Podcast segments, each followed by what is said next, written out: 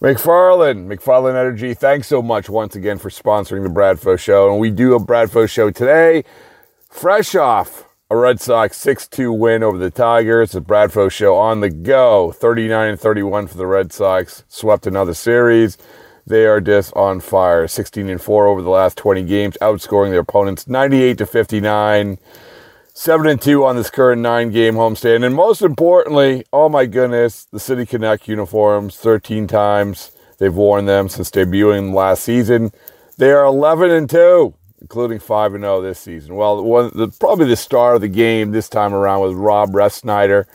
You may know him as the outfielder they called up uh, a little bit into the year this year.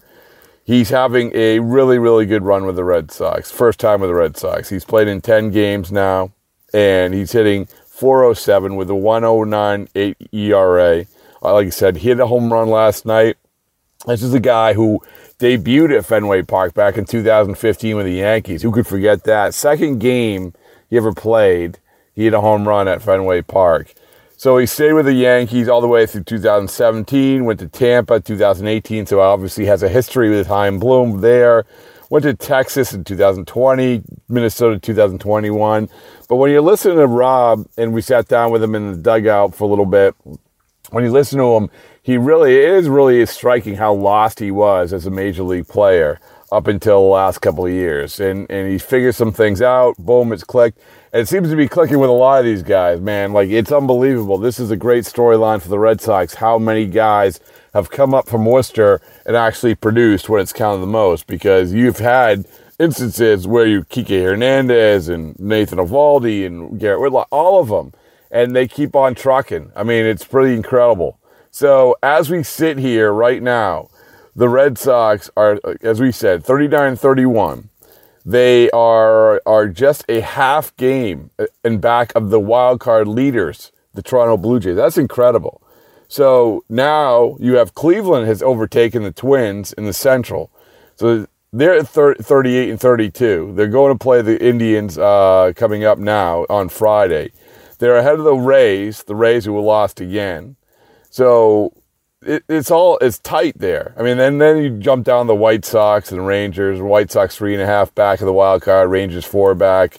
So you know, with the Red Sox, they are when you talk about being the hottest team, they are the hottest team. And, and we've talked about this earlier this week. They also are a very good team. They're a good, they're a team that can actually win the whole thing with a tweak here, with the right stretch here, and everything else. I mean, you could do it. You could do it. With a little luck and a lot of hard work, you can do it. But you know what? A piece of the puzzle, a piece of the puzzle. We sat down with Rob Refsnyder I think you're going to find it interesting. It's his path, his journey, his mindset, all of it. And by the way, did you know he hit a home run? Subscribe, follow, do all that stuff. Please, please, please. Big news coming up next week for the Bradfo Show. You're going to want to follow along. We're very excited. Me, Coop, Nate, the whole gang, everybody. Benellis down, our minor league correspondent. A lot of good stuff going on. Today, the good stuff, Rob Refsnyder. This is a cliche question, but when you talk about like things, something that you did that you felt helped you take another step, and every, in, you know, and it, oh yeah, was there is there something that jumps out? Oh man, I hated my career. Uh, uh, the first couple years, I just hated the trajectory of it. there's so many things, you know. My swing's way different. My mentality like I'm playing a different position. Like there's so much, and like um, you definitely get. Yeah, I mean, I was awful. It was awful at, for long stretches of my career. I hated it. I was, um, you know, I was like trying to do I don't, I don't know how to say it in like one, you know. Well, small, well, you know. if you like, here's a, here's what when you say that, what jumps to mind is how we were introduced to you. Yeah. We were introduced to you your second game. You hit a home run at Fenway Park. Yeah. Like, and and by the way, like leading into that game, oh, this guy's a good player. He's a good prospect. He hits a home run. You're on your way. But you're saying like, yeah, like uh, well, my first year was different. I was I was playing uh, I was playing second, right? I was playing Yeah. second. Uh, man, I had a great support staff getting me to second base.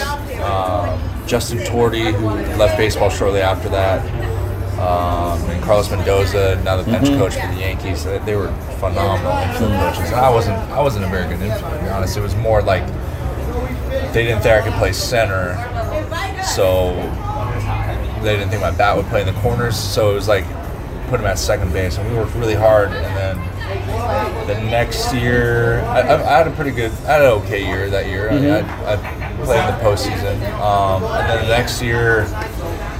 Um, they had me start jumping around, like trying of all over the place, and I was not good at that. I, I, I was not. A, I'm not a natural infielder. Like I had to like work really hard to be it. I, I wasn't good. Like, Yeah. At, like uh, uh, Girardi had me at third and first and second and like left and right and like it just it was a grind and I, and um, and then that off season they had me kind of doing some mechanical adjustments with hitting and I just like lost myself. I like really didn't know myself as a ball player. Like it was. It was What year was that? Uh, 16, 17 Okay. And then I met um, a hitting coach that you know helped me kind of like get back to what I was doing because I'm doing a lot of things I was doing before, but now like with a couple tweaks, but like a couple years, like I did not know how to swing a bat. Like it, it was like I was in the big leagues and I was just like I have no idea what I'm doing, which sucks because like you, you It does. yeah, like you're you're like um, looked at for those numbers and like it's kind of like oh you'll always be that type of But player. you're, you're building your reputation, right? also Yeah. like I I was up and down so much for a couple years. I haven't had over 300 plate appearances since 2015. Yeah. So like you really don't learn how to be a ball player unless you play a bunch, you know. Right. So Right. I was like that was awful. I was such a grind. I I take all accountability for my career, but it's just like I was God, it was all it was bad. But, but you said like was around 2018. You're like Yeah, so like I'm trying to think of the right year. It's like uh, I met um, Wallenbrock and, and Chris, who's actually here in oh uh, JD's the yeah, guys that JD maybe work in seven, 18. I met him Okay. in 18 because I had no idea what it was. I, like I was like uh, I, I could barely swim a bat. I felt like it was just like all just like go out there and compete. But it was like if you're in damage counts, I wasn't gonna hit the ball hard. So I met them at 18, and then I met somebody else in 19. Like, so I started getting a foundation of like kind of where I wanted to be as a hitter again. And then last year, uh, met another good hitting coach who's now the head guy in Baltimore. Okay. So I, without those guys' helps, I'd be lost. I'd, be- I'd be screwed. So when go to go back to the guys that you worked with, uh, you, you name names and immediately Yeah. at JD. Did you come across JD at all, or I mean, No, because like he, because like when he was first came here, he was getting guys to go out there. and He was, you know, working with them, and Yeah, um, I had never come across JD. Obviously, JD is the first guy to come, you know, to mind when, with with Wallenbrock Yeah, and yeah, those yeah. guys. But then JD's doing his own thing. Like, Yeah, yeah. Like, everyone's different. I mean, yeah, yeah, So I just wanted, I just needed some information. Like, Yeah. I, I needed like, I'd never, as a hitter growing up, I just, I was my hitting coach. You know, Like, Really? I- it was just like a feel thing. even in like Arizona. Yeah. Yeah. So when I lost that feeling, it was just a feeling. It wasn't. I didn't have a foundation. I didn't know what I was doing. Yeah. So like, I, was, I didn't know what I was doing for a couple of years. Yeah. I was just lost. Defensively and offensively, it was it was it was bad. And then Because you were probably a talented guy, and they're like, "Go get him." yeah. So that um. So it was in 16. I had like 100 and some plate appearances, and I didn't hit a home run. So they were like, that was like one of the big fly ball kind of things. So Mm-hmm. they like the Yankees and I mean, um, I guess my agents and stuff. They're like, oh, like let's try to like tweak some things, maybe get the ball in the air a little bit, and then it, it like went. It, it was so bad. I was I was missing balls like right down the middle of spring training. I was like, oh shit, like I'm so screwed. Like, so I was like trying to find it in the big leagues. So my worst year in the big leagues was 17, and I was Okay. like, no idea. I, I was like, it was like 2-0, and I was hitting bottom of the order, so it wasn't like pitchers were. I guess my, my the strongest suit of my game has been my eye. So like I, I generally know what pitchers will try to do to me. And Yeah. It's like you're in a situation where like you know what they're gonna do to you and you can't do anything. Like, you're just gonna roll over to shortstop or like Yeah. hit a lazy fly ball. So it was like, oh shit, like this is not good. Like, so that I mean that went on for 17, 18, and then 19. I met this, uh, 19. I was with the AAA with the Reds, and Yeah. like, I got to play and experiment with stuff, and then I felt better after that. So after 19, it was like, man, I feel so much. I feel better. And last year, player. last year you felt pretty good. Yeah, I had a good stretch for a little Yeah. bit, and then got kind of cold at the end. But I felt like it's the hardest I've hit. I, I just felt felt good. Again. What and I know that you've been asked this before, but when you when you're looking at teams to sign with, like Yeah. with the Red Sox, it's was there. How do you look at that? I've never been a free agent. Yeah, um, Chad asked me this this in Yeah. spring, and it's a good, it's a good, it's a great question. I feel like it's a question that people don't really talk about too much. Uh, it's not like a super sexy question that they. Yeah. ask, but it's like, um, I'm probably where my wife and my son would be most comfortable with like commuting.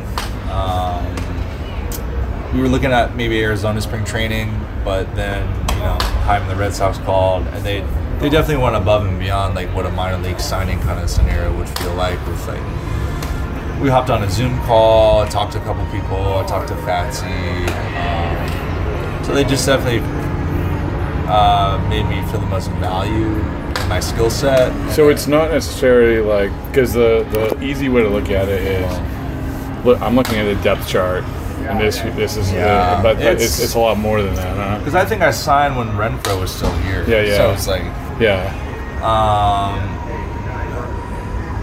I think the most important thing is like the the timing of the call. For me, it's like if somebody calls me early in the offseason, it probably means I'm like, you know, they value Priority whatever. for it, yeah, yeah, so yeah. that's important. And then I had a relationship, prior relationship with Chaim before, and like.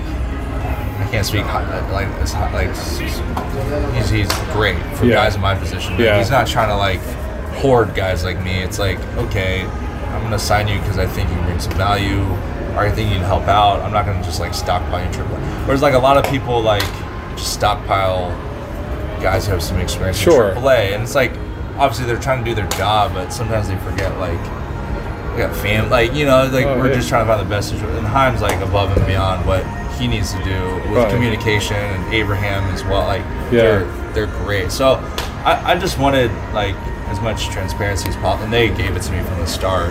Yeah. So that's I guess for me that's what I look for now yeah. is the best uh, the best transparency. It's like oh right. It's because a- like they could shoot like they I could sign, but then in a day or so they could sign another guy like me just because it's probably too good to pass up. But like they won't roadblock us if you know in spring training. You know, so that's I guess what I Right. for. They see. They say, "We see this in you. We think that, you know, that you can do this, yeah. and and this might allow you to take off." I guess early on I went for like the depth chart. I was like, oh, I, I stack up here and there, but then you and then some people will just flat out like not tell you the truth, and you get to spring training, you're like, oh shit, this is not a good situation. I'm, I'm gonna be grinding here, um, and I, yeah, so Chaim was just like way, way, way more transparent than he had to be. Yeah. And but like he's been, I guess he said something in the media where like he just tries to be as like honest as possible. Yeah, yeah. Which is like super. I mean, I'm 31, so yeah. it's like yeah. it's, it's really nice. Like Yeah. he, he definitely balances like a lot of like what you can tell people, what you can't. And he does above and beyond. What's the thing? Well, this is the last thing. Thanks for taking the Yeah, time. Um, is in the in this since you've been with the Red Sox, has there? You talk about the evolution and everything. Has there been something that sort of clicked for you? You maybe even since you got called up here. I don't know. Mm, I think they do a really good job from AAA to the big leagues, keeping the message pretty like. I mean, you look at some of the guys that have come up and contributed. Yeah. I think it's a. You have to give a lot of credit to like the minor league. Uh, I guess like from the liaisons from minor leagues to the big leagues. Oh, sure. Like, shoot, like Franchy had a great game. Right. Um, yesterday, JD. But we were just talking. We were just talking about like the guys have been. Yeah. like a, a lot of everybody's injuries, but there's been a lot of injuries and. I think they value that like it's not going to be 26 people on the roster. You're going to have in the 40s probably. Mm-hmm. Unfortunately, it's just part of the. So I think they're doing a great job of like making sure those 14, 15 guys are you know as prepared as possible. Um, so I think a lot of credit goes to like those people and.